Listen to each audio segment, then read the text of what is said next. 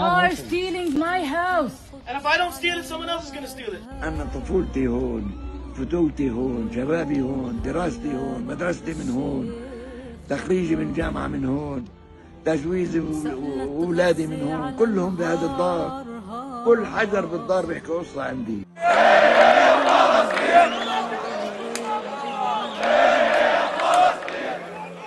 إن سألت القدس على أولادها قولوا لها أولادك بالشيخ جراح. إن سألت غزة على نهارها. قولوا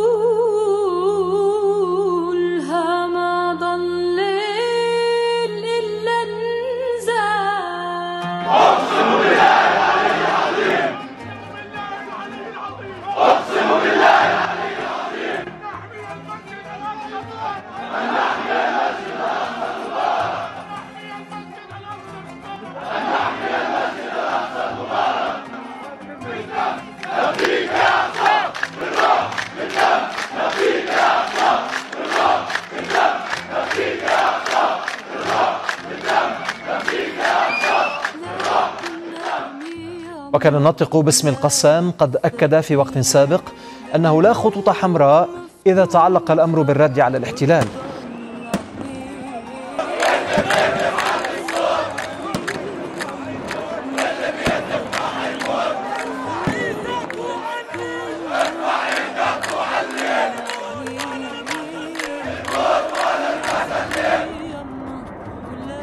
فقرار قصف تل أبيب والقدس وديمونا وعسقلان وسدود وبئر السبع وما قبلها وما بعدها من مدننا المحتلة أسهل علينا من شربة الماء.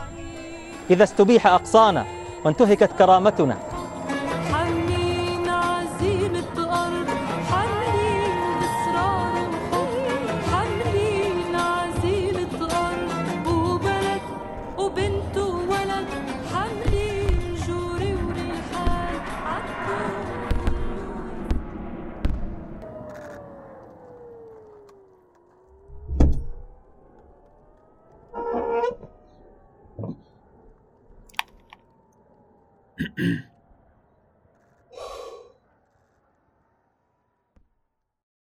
بطولات. بودكاست نحكي فيه عن أشخاص كان لهم مواقف بطولية في حاضرنا العربي. وهالمرة معكم عمار من حنجرة بودكاست.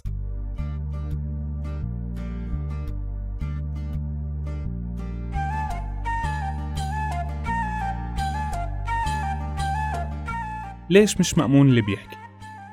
لأنه هاي الحلقة مختلفة وبدنا تضلوا متذكرين طول البودكاست إنها مختلفة. بصوتها وبمحتواها.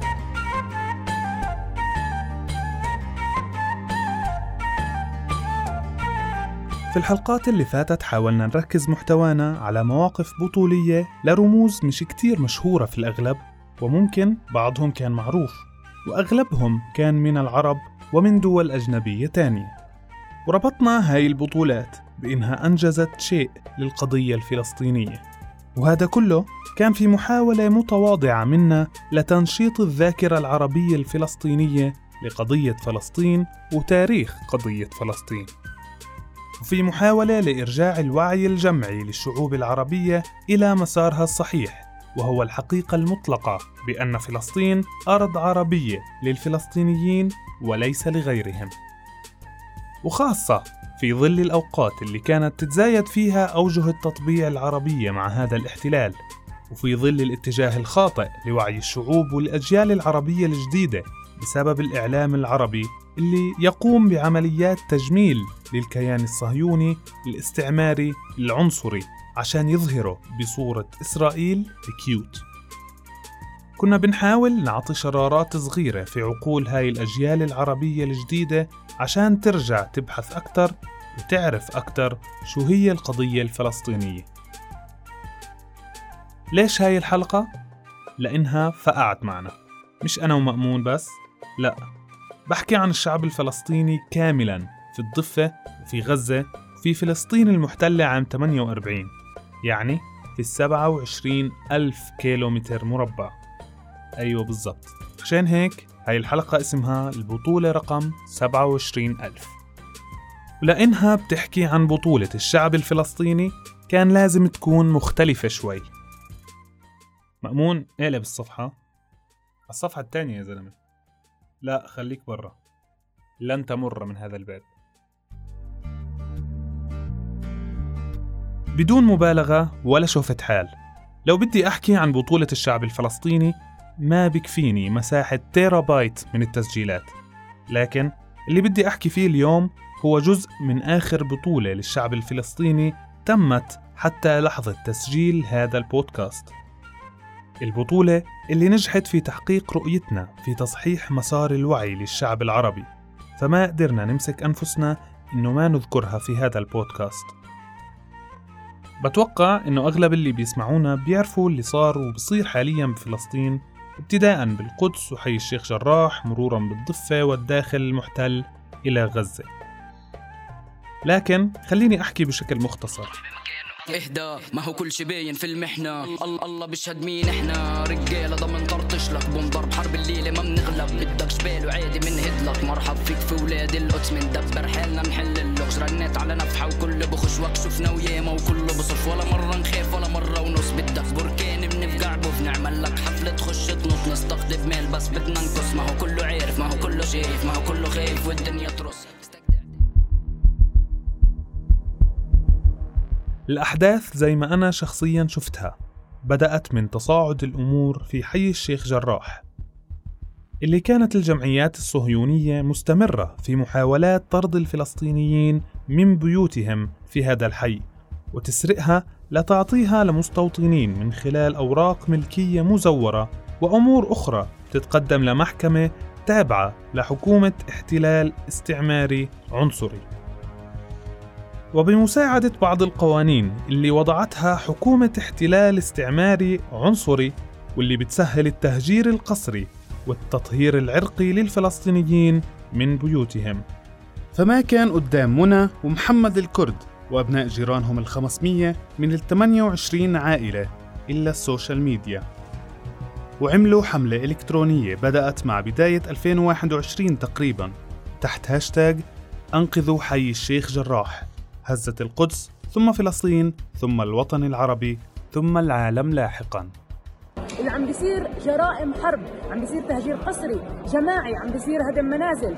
فلذلك إحنا بالنسبة لنا وجودنا وتواجدنا في في أرضنا هذا حق لنا وسنبقى صامدين فيها. آه، وبالختام برسل رساله لشباب وصبايا القدس والداخل المحتل وكل حدا بيقدر يوصل. حي الشيخ جراح.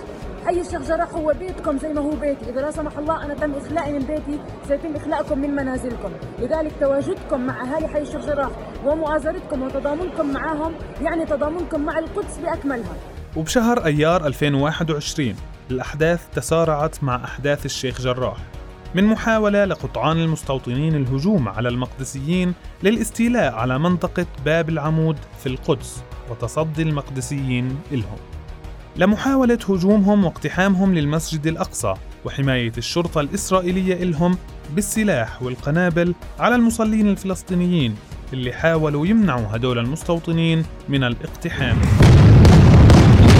كمان في داخل داخل المصلى عم يطلقوا قنابل الصوت داخل مصلى القبلة توسع مدى المظاهرات من القدس إلى كل مدن الضفة الغربية وإلى المدن الفلسطينية المحتلة عام 1948 طلعوا للشارع وهتفوا باسم فلسطين وشاركوا بالإضراب ودافعوا عن الحق الفلسطيني. رغم كل أدوات القمع اللي استخدمتها الشرطة والجيش الصهيوني ضد الفلسطينيين من إطلاق قنابل الغاز والصوت والرصاص المطاطي والرصاص الحي وبرغم الضرب والاعتقالات والتهجم على البيوت الفلسطينية الشباب ظلوا صامدين من البحر للنهر.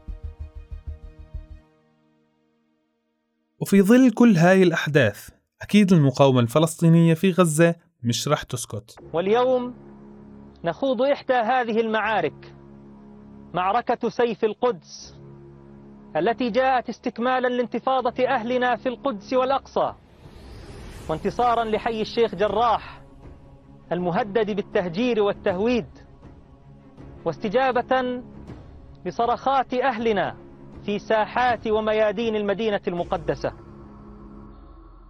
فحذرت من اقتحام المسجد الأقصى وحذرت من الاعتداء على الفلسطينيين في الشيخ جراح وشتى أنحاء فلسطين ولما ما كان في استجابة نفذت الوعد وضحت وخاضت الحرب انتصارا للقدس وفلسطين وفاجأت المحتل بزيادة قوتها العسكرية وخيبت آماله في القضاء على المقاومة وانتصرت بعد 11 يوم.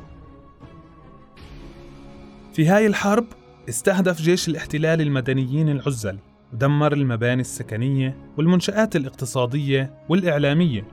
واستخدم أسلحة محرمة زي الفوسفور وارتكب كعادته جرائم حرب أكثر من مجموع ما ارتكبت أي دولة في العالم. وين حارتي؟ أكلتها النيران في حرب الثيران والدم عم ميزان يا حارتي. ذبحنا الطغيان وسنين الاستيطان يا حارتي.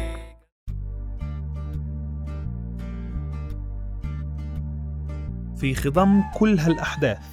ارتفعت أصوات المؤيدين لفلسطين وقضيتهم من إخوتنا العرب ومن كل أنحاء العالم. مشاهير فنانين سياسيين وناشطين نزلوا على الشارع للتضامن والمناصرة ضد العدوان الصهيوني على غزة والتهجير القسري في الشيخ جراح والقدس وبقية فلسطين. هالأحداث كلها كانت عظيمة وبالمقابل نتائجها كانت عظيمة. مش بس بأنه غزة انتصرت وكسرت شوكة ما يسمى بأقوى جيش ومش بس إنه المستوطنين انسحبوا من باب العمود والمسجد الأقصى ومش بس إنه الشيخ جراح حاليا وأحياء سلوان صارت محط أنظار العالم والمؤسسات الدولية وإنه قضية فلسطين رجعت على الساحة العالمية.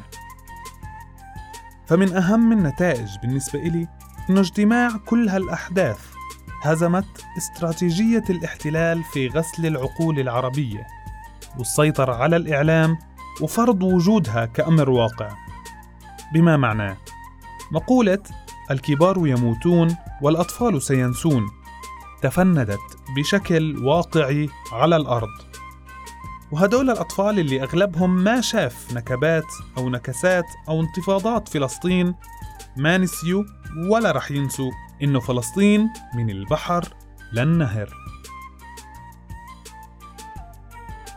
هاي الحلقة كانت فشة قلب. زي ما اللي صار بفلسطين بفش القلب. لكن ما بدنا ننسى أهالينا في كافة الأحياء المهددة بالتهجير. الشيخ جراح أحياء سلوان وكل أحياء ومدن القدس وفلسطين اللي بزيد فيها الاستيطان كل يوم وكل لحظة. والأهم ما بدنا ننسى أنه قضية فلسطين لسه ما خلصت وأنه الاعتداءات من الاحتلال الصهيوني وسلب حقوق الفلسطينيين أطفالا ونساء وشيوخ ورجال في شتى المجالات الحقوقية لساتها مستمرة حتى هاي اللحظة. وإن شاء الله نهايتها قريبة.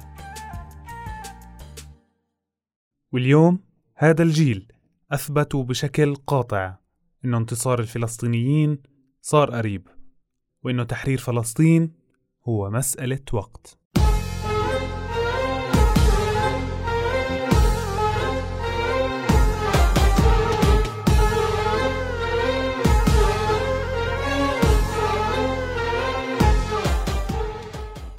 في النهاية بدي أحكي كلمة واحدة بس. شبابنا ملاح. الله معك.